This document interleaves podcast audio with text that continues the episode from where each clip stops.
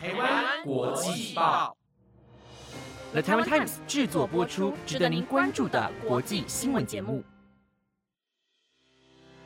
欢迎收听台湾国际报，我是维源，马上带您关注今天七月十六号的国际新闻重点。Hello，各位听众朋友们，大家好。马上来带大家关注到跟国际政治及国际科技产业相关的重点新闻，有乌俄战争的最新消息，中国针对网络环境提出的新方针，以及新旧媒体的互相融合。如果您对以上新闻内容有兴趣，就请各位一定要收听到最后哦。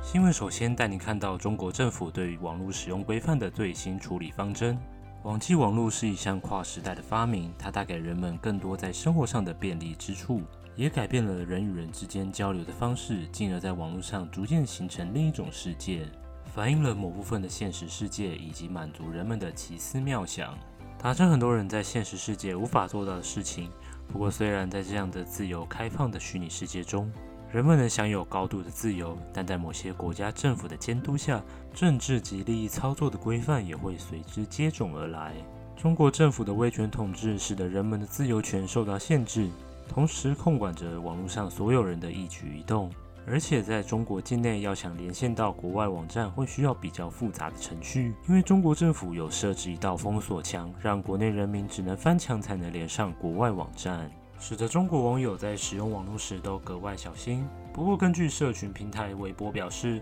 为了营造干净的网络环境，并且维持文明健康的社群平台生态，中央将采取最新规定，在网络上发表有意图扰乱国家秩序以及颠覆政治的言论，即便是用谐音或是隐晦暗示，都有处罚的疑虑。官方也发布针对在网络上使用不当网络用语的相关处理办法。透过中国政府的种种限制行为，也能渐渐让人反思言论自由的可贵之处。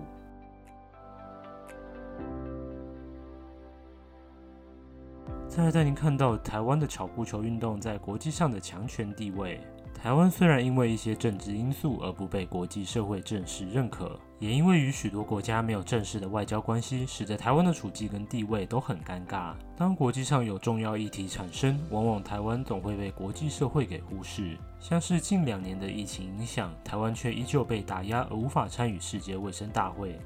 无法立即获取全球公共卫生的最新资讯。但在我国国民的不懈努力之下，各个领域都有很多杰出的表现。用另外一种方式让世界看见台湾，也让世界知道台湾拥有的各方实力绝对是不容忽视。然而，对于台湾人而言，我们所熟知的运动便是棒球。当中华代表队在世界十二强取得佳绩，全国也仿佛掀起一波棒球旋风。但很多人不知道的是，台湾的巧固球水准更是在国际上令许多国家望尘莫及。我国在全球排名总是独占鳌头，国际小物球协会的会长也是由台湾人来担任。这些杰出的表现都一再证明，台湾人有许多不同的技能及才华。我们是有实力能与国际上许多国家互相平等交流和竞争的，用实力证明我们身为世界公民一员的力量。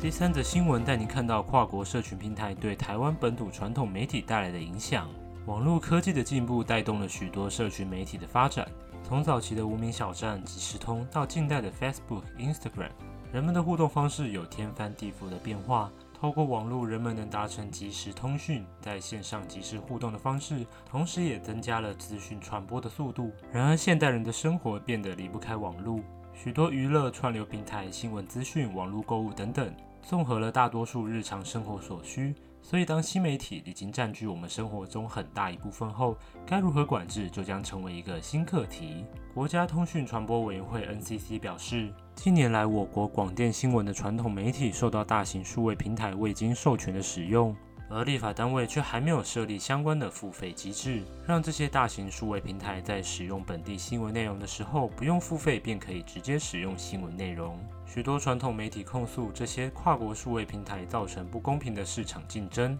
而台湾报业工会表示，新闻的内容有非常大的价值，不能平白无故的免费给竞品使用。再加上 Google、Facebook 等数位平台，近年来的广告收益大幅提升，其中很大一部分原因便是大量使用传统媒体的新闻内容。然而，这样的问题是涵盖全世界范围的。时代进步的同时，如果没有足够的规范去限制不公平的经济行为，久了将会导致市场失衡。所以，面对新时代的来临，人们与时俱进的改变做法将会是非常重要的关键点。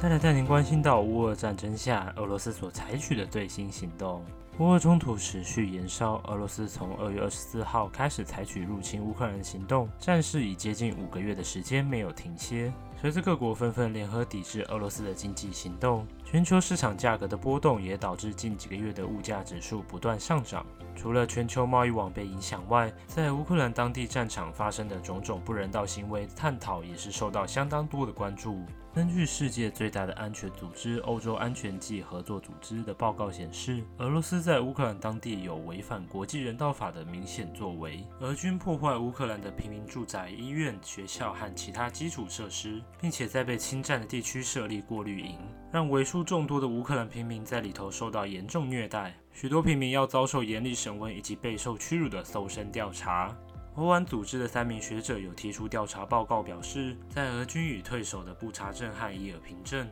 有许多尸袋及人被杀害的痕迹。这些景象一再地显示出俄军在乌克兰当地的暴行，不仅违反了国际人道法，也造成人道的重要侵害。英国驻欧安组织代表布希表示，这些调查报告不只是书面文字上的呈现，而是真实发生在世界上的恐怖行为。并强调乌克兰人民正饱受这样的折磨，该如何尽早结束两国间的战争，将会是未来几个月各国政府的重要课题。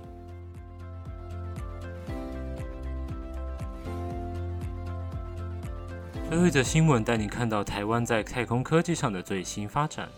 台湾的科技产业在国际上享有名声，除了多数人所熟知的半导体晶片产业以及生技产业是台湾经济的重要支柱外，航太科技在这几年的时间受到非常多的关注。随着国际上的趋势，我国也渐渐在培养航太人才，以接轨国际脚步。台湾在去年通过太空发展法，目前正进行第三期的国家太空科技发展长城计划。未来政府经费会大量投入太空人才培育、尖端技术养成及协助太空相关产业发展。太空产业未来也将有关台湾的国防产业。人工智慧、物联网的面向，除了帮技术面打下基础，也需要资金投入，才能促进台湾太空产业发展。太空产业的发展具有无限商机及潜力。根据美国卫星产业协会 SIA 预估，二零二零年全球太空经济产值为三千七百一十三亿美元。而太空产业经济商机包含卫星及相关产业。随着全球国际业者技术开发日益成熟及资源热钱的相继投入，都成为未来太空太空产业发展的机会与动能。根据国家太空中心的最新计划，就整体国家面向说明台湾的太空能量及发展概况之后，将展开招标会议，邀请国内资金业者分享，给予众人谈论未来展望。